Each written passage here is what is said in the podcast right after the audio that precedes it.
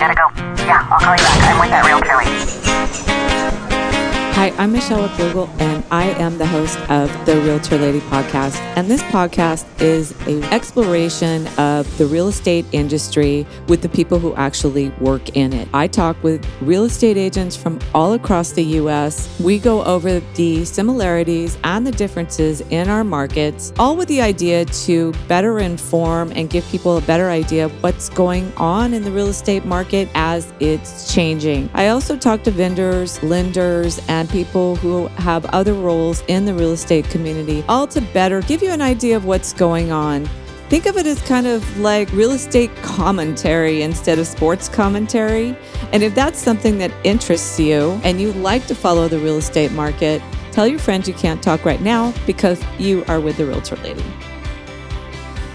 Hey, welcome to this week's episode. It is with Leslie Don Wilson of HomeSmart Stars. He is in Houston, Texas, and I believe in Austin and Dallas as well. Leslie just gives such a great overview of Texas. I learned so much about builders, lending, how their infrastructure has changed with all their new construction, which is so foreign to us here in Santa Cruz. We don't have a lot of new construction, so it's super interesting. And if you're curious about Texas, this is the episode for you. And as always, please like, share, review, and subscribe. It really helps my podcast. Hi, welcome back.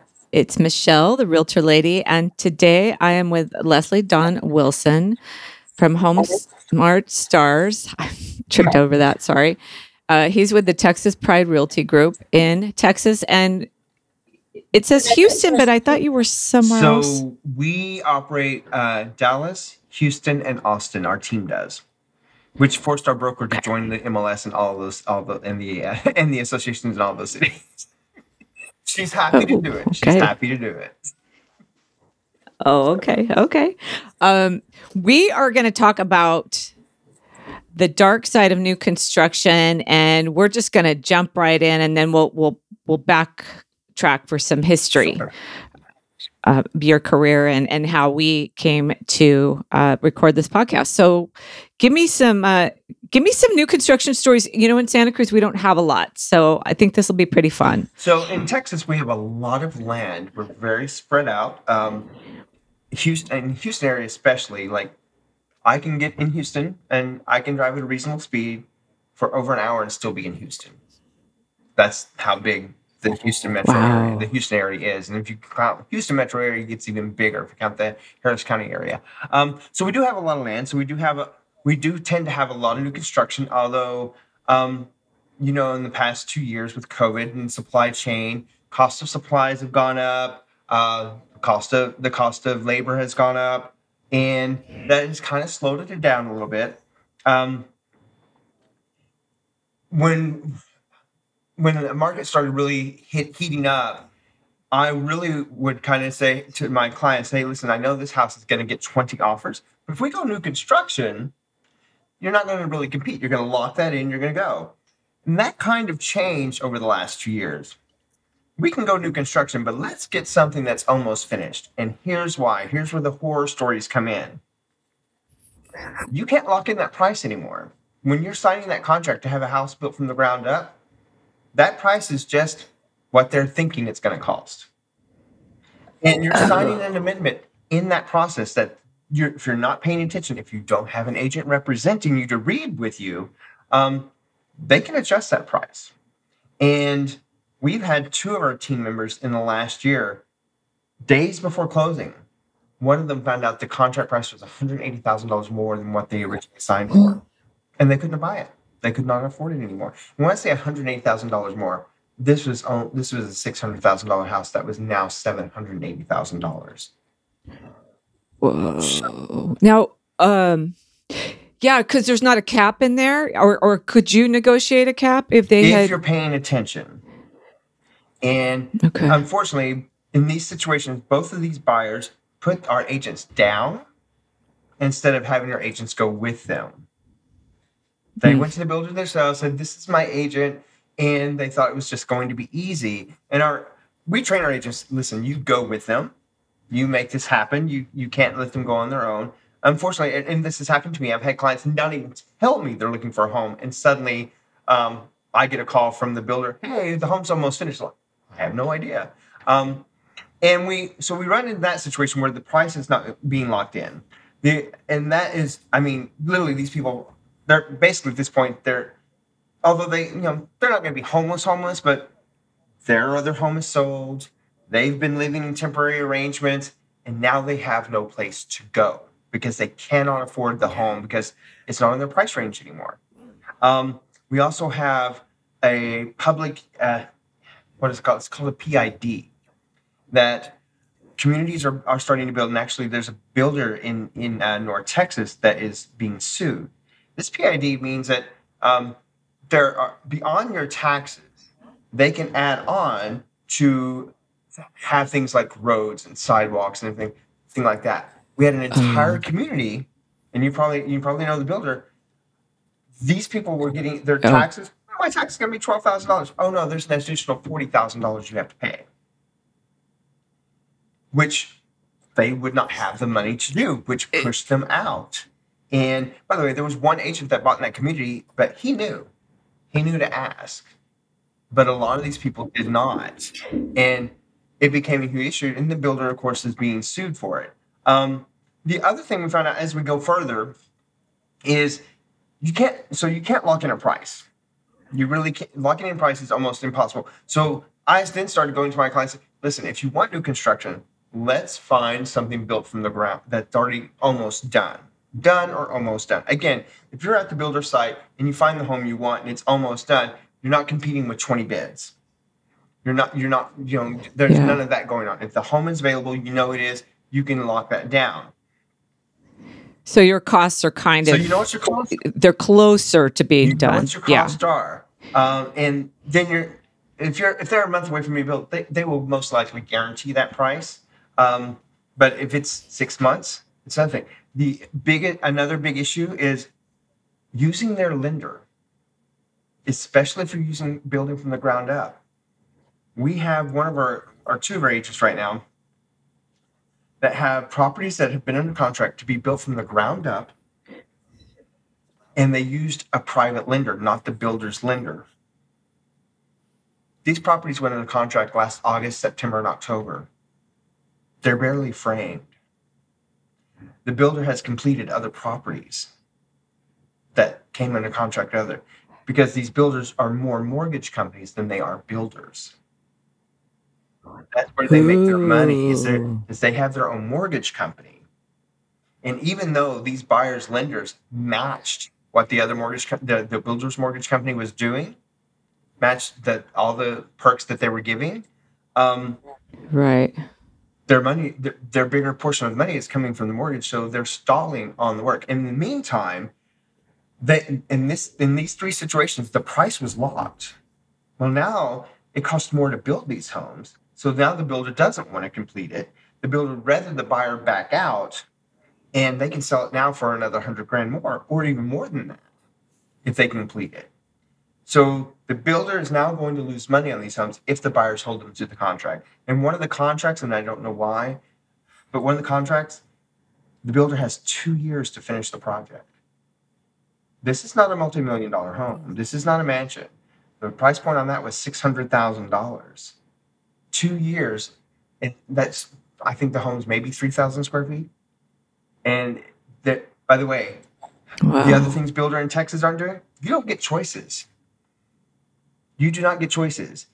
You go to the development, you say, I would like a home here. This is the home we're building. These are the finishes that are going to be in it. Here are the colors.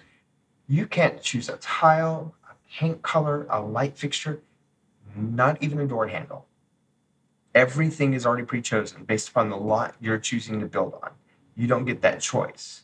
I found one builder about 3 months ago that they will let you make some choices, but they also want you to put. This is on about a $550,000 build. They also wanted you to put down an additional $50,000 for the option, just to have the option to make upgrades. And you would still be limited to what they can get. You would still be limited because remember, we have a supply chain issue. They're still working on a supply chain issue of getting these things in. So even then, you don't know exactly what you're going to get. They literally said you would be able to choose from this group, and we whatever we could get from that group of fixtures would be what you get. You couldn't choose specific ones from that group, which was a really weird thing. Then when you go into smaller time builders, they're being pushed out. They're struggling for money because a lot of them, they have to complete one or two homes before they can buy and build more. And we have seen a lot of them, they just have to stop building. I can show you, we actually are seeing foreclosures on incomplete construction here because they can't afford to finish. Just lately? Yes. Because they can't afford to complete projects. Okay, so, wow, there's a lot to unpack there because you have the way the builders are interacting with the consumer and they're not always being on the up and up or even finishing it. Then you have what you had talked to me earlier about how the construction itself is poor. They are using cheaper products. There's a builder that I've worked with for many years. I've sold several of their homes, and it was a baseline product. It was an affordable build for most people. Well, they usually included wood floors or a nice tile. Now it's a very thin laminate, and you don't get the choice. It is the low level laminate. You know what I mean? It is like, hey, I'm just trying to remake a rental property, that's durable, but this is a low end laminate that they're putting in almost all of their product right now. And yeah, you can go in as far after the fact and upgrade it, but the materials are cheaper. And they're short on labor. So a lot of times you will find that if you're walking throughout the build as it's going from the ground up, you can see the mistakes. I'm not a builder, but I can see the mistakes being made. I can see the framework is not touching the foundation in some spaces. Like it was swinging. There was a part that was swinging once. Like, and they didn't seem to think that was an issue. And I'm like, okay, but we do see a lot of lower end materials being used. A lot of corners being cut, and part of that has to do, they're cutting those corners because of the time it's taking to build these properties, the cost of the materials keep going up. And, the joke is, if you can afford a 2x4, you're a millionaire at this point, because back in the day, 2x4 was, $4. Now it's 18. So, wow. And that's just Texas prices. I hate to imagine what California prices are. Because I don't know, but we just recently got told it was going down a bit. It actually was easing up a little bit. Well, I'm glad it's easing up for y'all, but we are seeing such an influx of people to Texas. It is not helping. It is, and I'm glad we have the place to property build. But to give you an example, last year our property values in the Houston metro area went up over 15% on average. And our normal is 3%. That is our normal. And we do expect to see that to come back down in the next year. But literally in that time, we have people going in, $100,000-$200,000 over a $500,000 property that's listed. A horror story. I know an agent in Dallas. Her buyers are looking for new construction. Their budget's $1.2 million. And there's a couple of neighborhoods that they're looking in. And so she's calling the developers in those neighborhoods saying, hey, the builders in those neighborhoods, hey, here's what we're looking for. When are you going to have something? And one of the builders says, well, we're going to have a product that's going to come available in June. We're going to probably price it about $1.2 million, but we already have 140 people ready to bid on it. Oh, my goodness. Her buyers, their max is 1.2.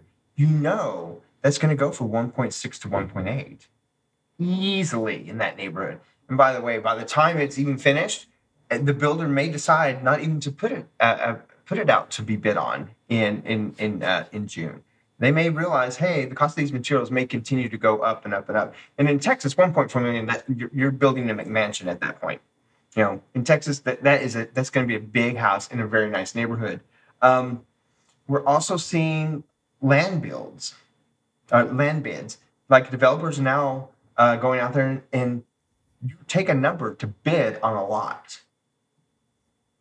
We see news stories about people, 300-400 people lining up to get a chance to bid on a lot in a development. Wow. So, well, we don't have a lot of it here because we don't really have any land. Not only that, our resources are so limited. So you guys have water and, well, we've heard a little bit about your power issues, but you have water and infrastructure to support all this? We do. So in the Houston area, we have lots of lakes. They're really retention ponds because, we flood. Flooding. We only had 3 500-year floods in 5 years. But that's okay. But so we do have it. It's that's not really the issue. There's plenty of space, and we just keep building out and building out and building out. And you literally, especially like if you're in the Dallas Fort Worth area, if you start in Dallas, you can go a good 60 to 80 miles and not realize you're not in Dallas area because the building, it all blends together. You have no idea you've left one city and gone to the next. Same thing in Houston. Wow. We have very little, at the Houston greater metro area, as we build out and out, there's no dead area. We're like, oh, look, just land.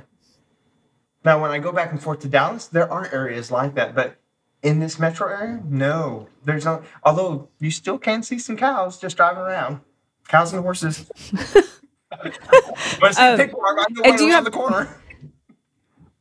Do you have jobs to support this? So we do. We are going heavy. Texas is going heavy after tech. We're going after all the California tech industry. We actually, I think HP left us about 6 years ago, and they just came back.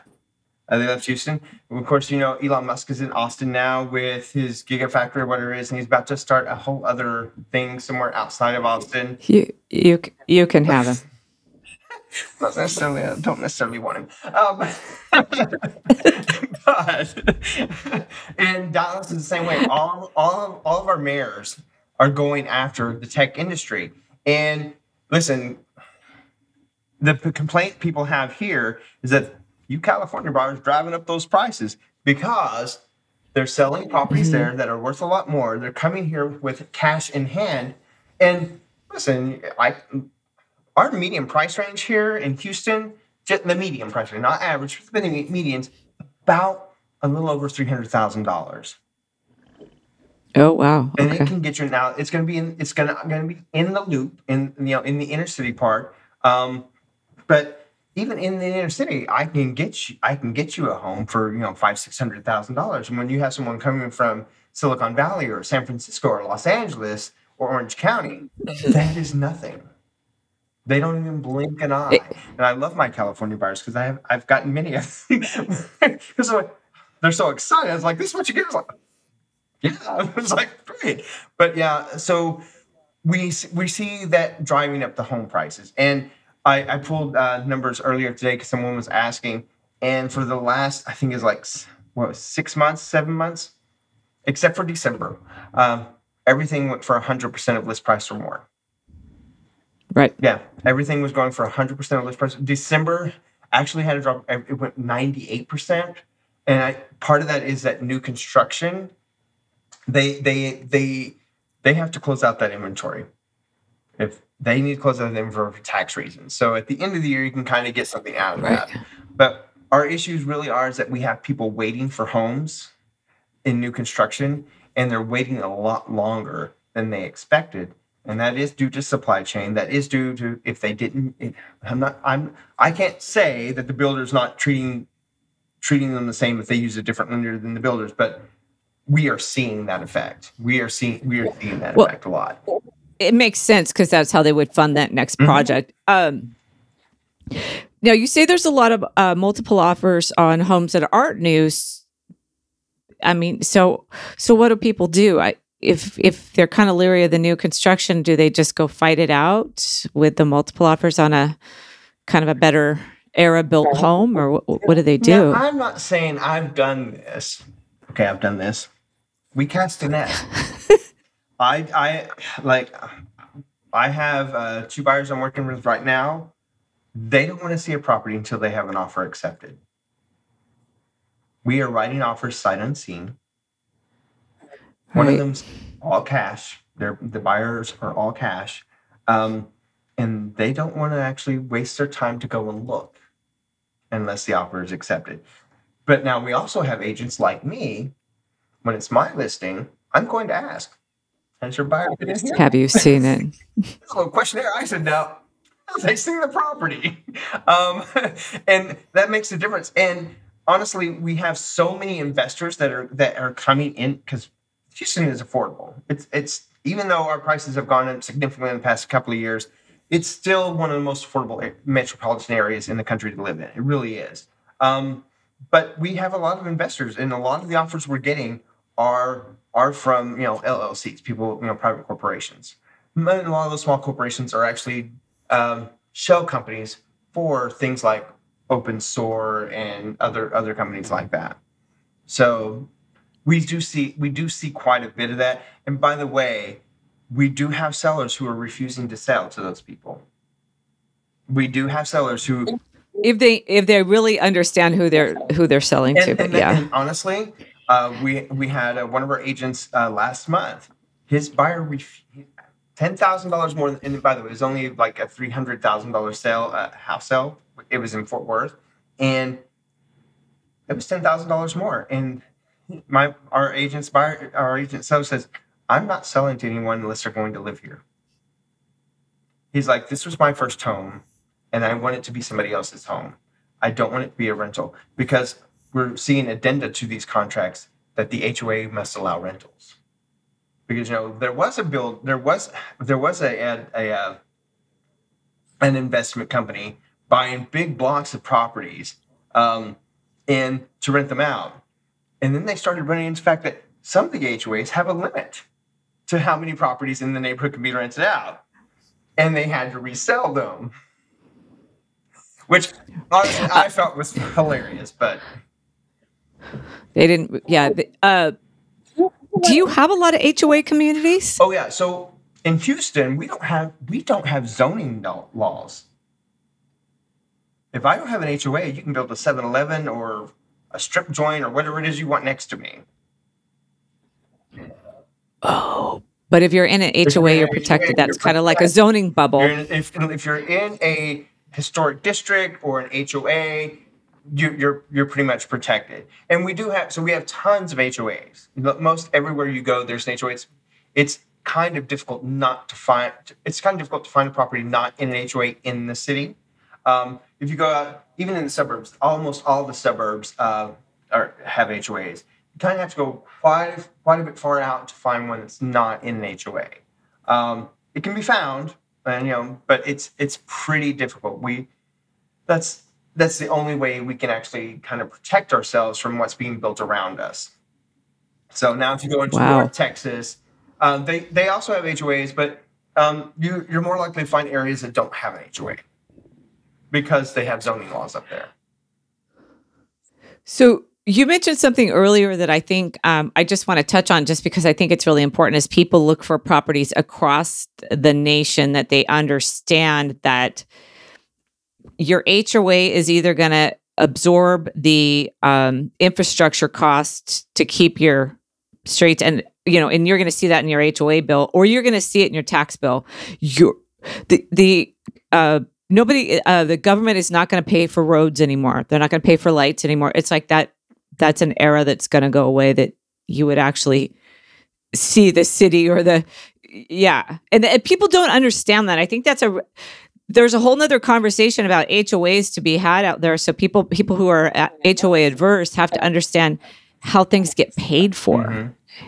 Well, in Texas, HOAs aren't responsible for the streets or the sidewalks or anything like that. However, if it's a gated community, everything behind the gate, you're responsible. That's why people's like, why is the HOA do so much more expensive behind that gate? And I was like, well, because if the city and county aren't, they own it. Then that goes back to the PID we were talking about, the Public Improvement District, I think it was. That's what, yeah, the PID. Ah, okay. So that's what we're starting to see more of, is that that involves the HOA, and that the developer is pushing that off onto the buyers and kind of slipping that paperwork in there. At least that's what they were caught doing, is slipping that paperwork in there. So yeah, we are seeing more of that. Now, City of Houston and Dallas Fort Worth area, yeah, the city and county will come in and take care of the roads and things like that. The nicer the neighborhood you're in, the more likely your roads will be taken care of sooner. I can tell you which roads, where the nicest roads are in Houston. But it really is, it's moving towards, especially in the suburbs, the PIDs, where as those new developers come up, the developer is passing that cost on because the county and city aren't. And as far as our tax rate, I mean, for us, we don't have a state income tax. So in the city of Houston, if you're in the city, your tax rate's 2.5% a year. Now, when you get outside the city, we have what we call mud districts. Now, this is where they get their water from. So like in the city, you have city water. In the suburbs, you have mud districts. By the way, we have almost 200 something mud districts in Harris County. That means all these subdivisions, many of them have their own mud districts, but that's taxed separately. So I've seen, combined with their county tax and school tax, everything, I've seen tax rates total as high as 4.166%. And what is that based on? We have ours is 1%, but it's based on the purchase price. So what is that? What is that percent on? My friend's mother sold her house that her parents bought in 1971. They gave it to her in 1978. She knocked down all but one wall in San Diego, and she sold it like 3 years ago for $2 million, although she was only being taxed on like $198 the entire time. So our taxes are only allowed to go up 10%. Let me clarify, our taxable value on owner-occupied properties are only allowed to go up a max 10% per year. Guess what happened this year? It went up 10%. Everybody went up at least 10%. At 10%. Because of your assessed values going up? So we tax on the assessed value. And so the tax rate didn't go up. The assessed value can go up a max of 10%. But if it is an investment property, there is no limit on how much they can assess how much higher they can assess the value at. So owner occupied, you're capped at 10% per year. By the way, it's going to go up another 10%. And my phone has been rang off the hook when people started getting their taxes in, or their assessed values in. In the past, I'm happy to help them fight their taxes. And this year, I'm like, everybody came to us. I would quickly pull in. I was like, yeah, I can't help you. As a matter of fact, if they want me to give them the numbers, I'm going to make it worse for you. I was just in a sign-off, and I said, I used to help people fight the taxes, the value, because every house in Santa Cruz County, just about every house is completely different than the one next door. So a lazy assessor can't go, that one sold for this, because there's no like kind. And so, we were successful. And so this last sign off I was like, yeah, don't call me. I can't help you. Because more than likely you could actually trigger something where they could find a recent sold and it could get worse. Well, that's how bad it's getting. Texas is a non-disclosure state. We do not publish sales prices. The only way the tax assessor finds out what you paid for your property is because you told them, or your neighbor went to fight their taxes and their real estate agent gave them comps to justify it, and your house was listed there. But wait, isn't it in the MLS what it's sold for? It is, but our MLS, so if you go to, the Houston Association of Realtors is actually the best MLS in the country, and I swear by it. But when you go to our website and you look at sold properties, they only show you a price range. We legally cannot publish a sales price. Mind blown. That's insane. So, and you will get a card in the mail from your county tax assessor when you buy your house. And they'll say, was it the neighborhood? Did you like the, was it the school? What was it about? Oh, and what did you pay? We always say, please don't fill that out. Please don't. Oh no, one of my clients bought a house for $1.2 million is a couple of years ago, but the assessed value was $690,000.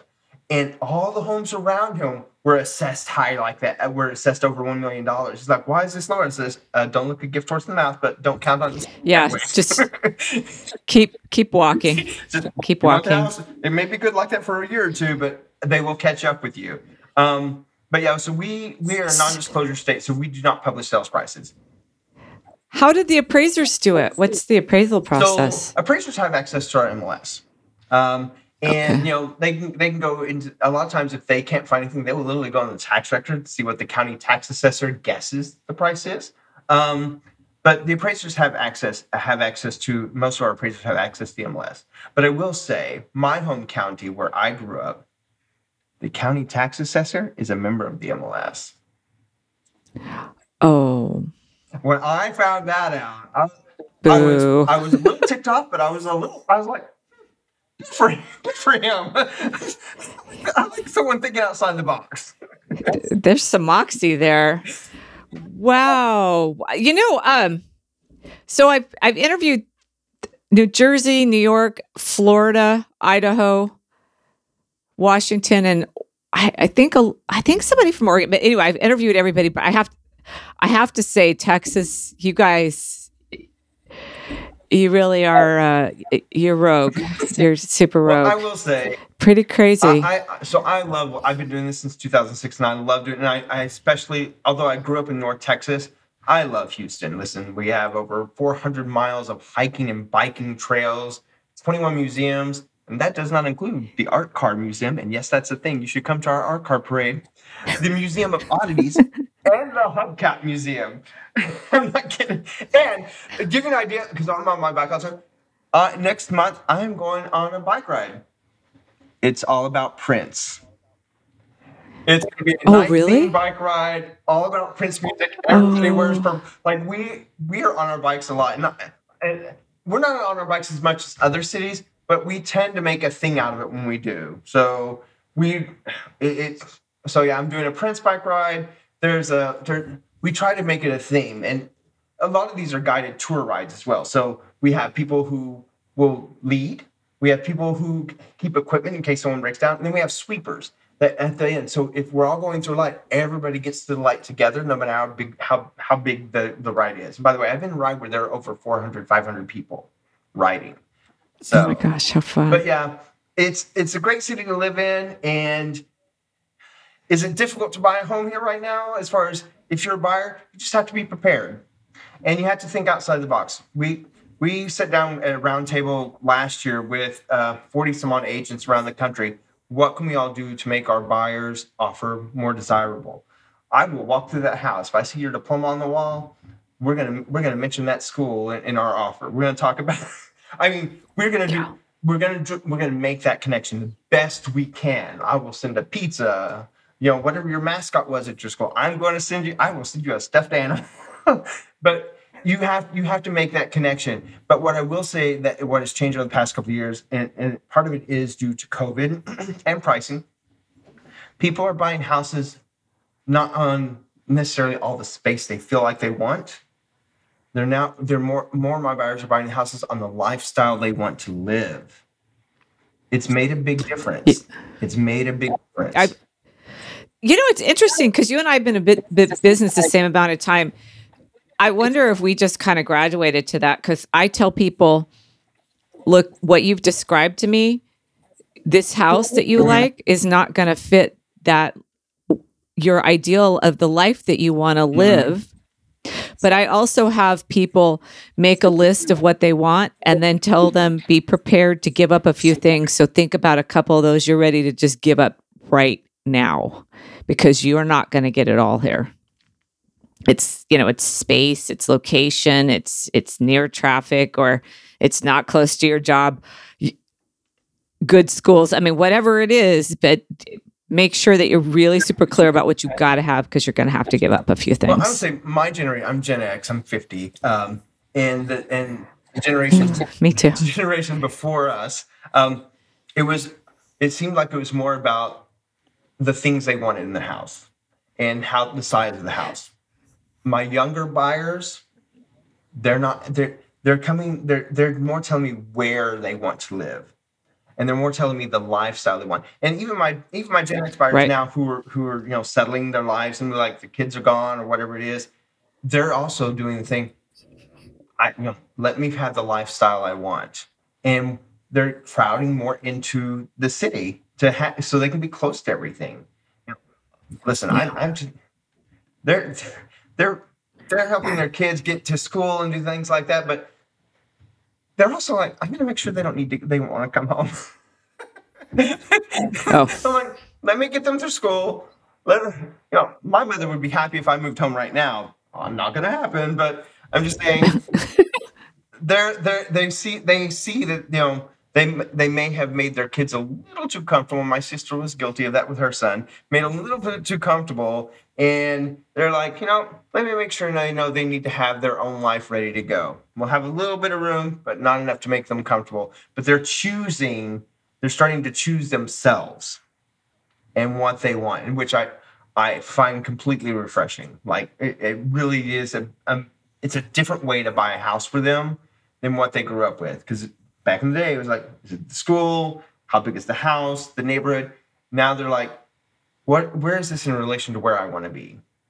How far what I want to do. And they're realizing that they're realizing the time in their car they don't get back. So, and you and I are in our car all the time, totally. So we never get it back. Yeah, I have a little bit of an expensive car. I pay for it because I need to be comfortable. Because I'm on my fourth hybrid. and listen, I'm right now. Wait, you don't have hybrids in Texas? No way. I do, and I'm in an oil and gas city. By the way, that's the other thing. People think Houston's all oil and gas. Do you know that's number 6 on our economy? Healthcare is number 1. Oil and gas is number 6 when it comes to jobs in Houston. Oh. Healthcare is number 1 in Houston. So people come here and like, oil and gas. And by the way, my clients are in oil and gas. They don't care that I drive a hybrid. So, and listen, I don't care if they drive an F-350 because that's what I grew up with my family. What did I grow up with? Chevys,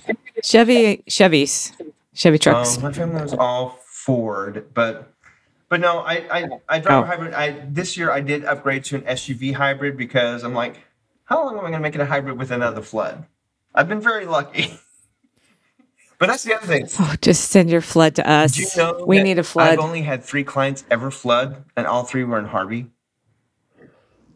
When I was growing up, is that a place that floods a lot? No, Harvey was the storm that flooded Houston. We got 60 inches of rain.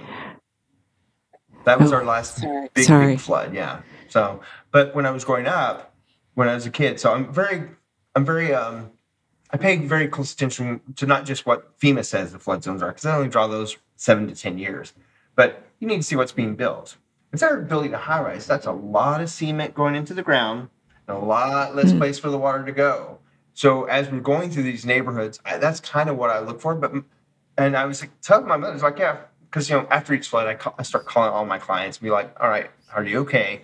And Harvey, only 3 of my clients ever flooded. And I just talked to my mother about it.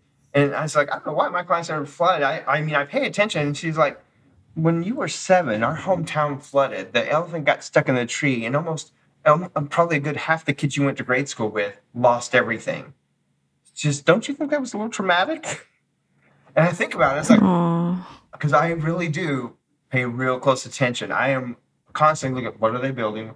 And one of the things we are doing to combat that is that our bayous, by the way, our parks and bayous, they're designed to flood. Every park we have is designed to flood. On purpose. They build it that way. But we're digging the bayous deeper and wider to make sure if we ever have a storm like that again, fewer people flood. So we are really working and spending the money to hopefully make sure that fewer people flood next time. So, but yeah. We've had flood, earthquake, fires, tsunami. We're just like a smorgasbord of disaster here. Okay. But I think we'd be happy with a flood. I know. Come here. You can have it all. Well, I really want to thank you for today. And I love my podcast so much because I learned so much. It's like I get to go to class, every couple of weeks and just talk to people about their markets or what they've experienced. And I think you gave a great primer on what it's like to buy in Texas, but also all the little nuances that are completely foreign to us from our Californianos. So I'm gonna make sure I hype that because I think people moving there could really use some of the information that you outlined here. So I really, really appreciate it. Oh, my pleasure. And by the way, Houston is not the prettiest city in Texas, and I can say this, but we're the friendliest. Oh, we are the friendliest city in Texas. And then just a quick where to find you, and then we'll be putting your information in the show notes. But how does somebody find you if they want to buy Leslie Don Wilson, Houston? Or you can go to HoustonRealEstateBoss.com or HoustonREBoss.com or TexasPrideRealty.com. I can list a whole other bunch of websites. All kind of go to the same place. I like the Houston Boss one. Yeah, Houston Real Estate Boss. I honestly, I love answering questions. Especially people who are from other states who have this idea of what Houston or Texas is about in their head. And honestly, it is probably not what you think it is. You'll be so surprised at how, especially Houston, like the diversity is unbelievable. I can go to a restaurant and hear 5 different languages being spoken around me. I don't understand one of them, but I am going to learn Spanish this year because I went to Mexico City last week and I had the best time, and I just feel like I need to learn Spanish now. So, and by the way, I need that in Houston because we have a large Hispanic population. It would be helpful for me. It'd be good for us here too. Well, thank you very, very much. Thank you. I appreciate it. Hey, it's the Realtor Lady, Michelle Vogel. Is there a subject you would like me to explore in real estate or maybe about Santa Cruz? Feel free to contact me. I'd love to hear from you. Or if you'd like me to help you buy or sell real estate, that's also something that I do. You can contact me on Instagram, Live the Santa Cruz Life, or on my website, michellesellsforyou.com. That's with 1 L. My Facebook page, Live the Santa Cruz Life as well, or check out my YouTube channel, Live the Santa Cruz Life with Michelle Vogel, and my email, michelle@michellesellsforyou.com. I would love to hear from you.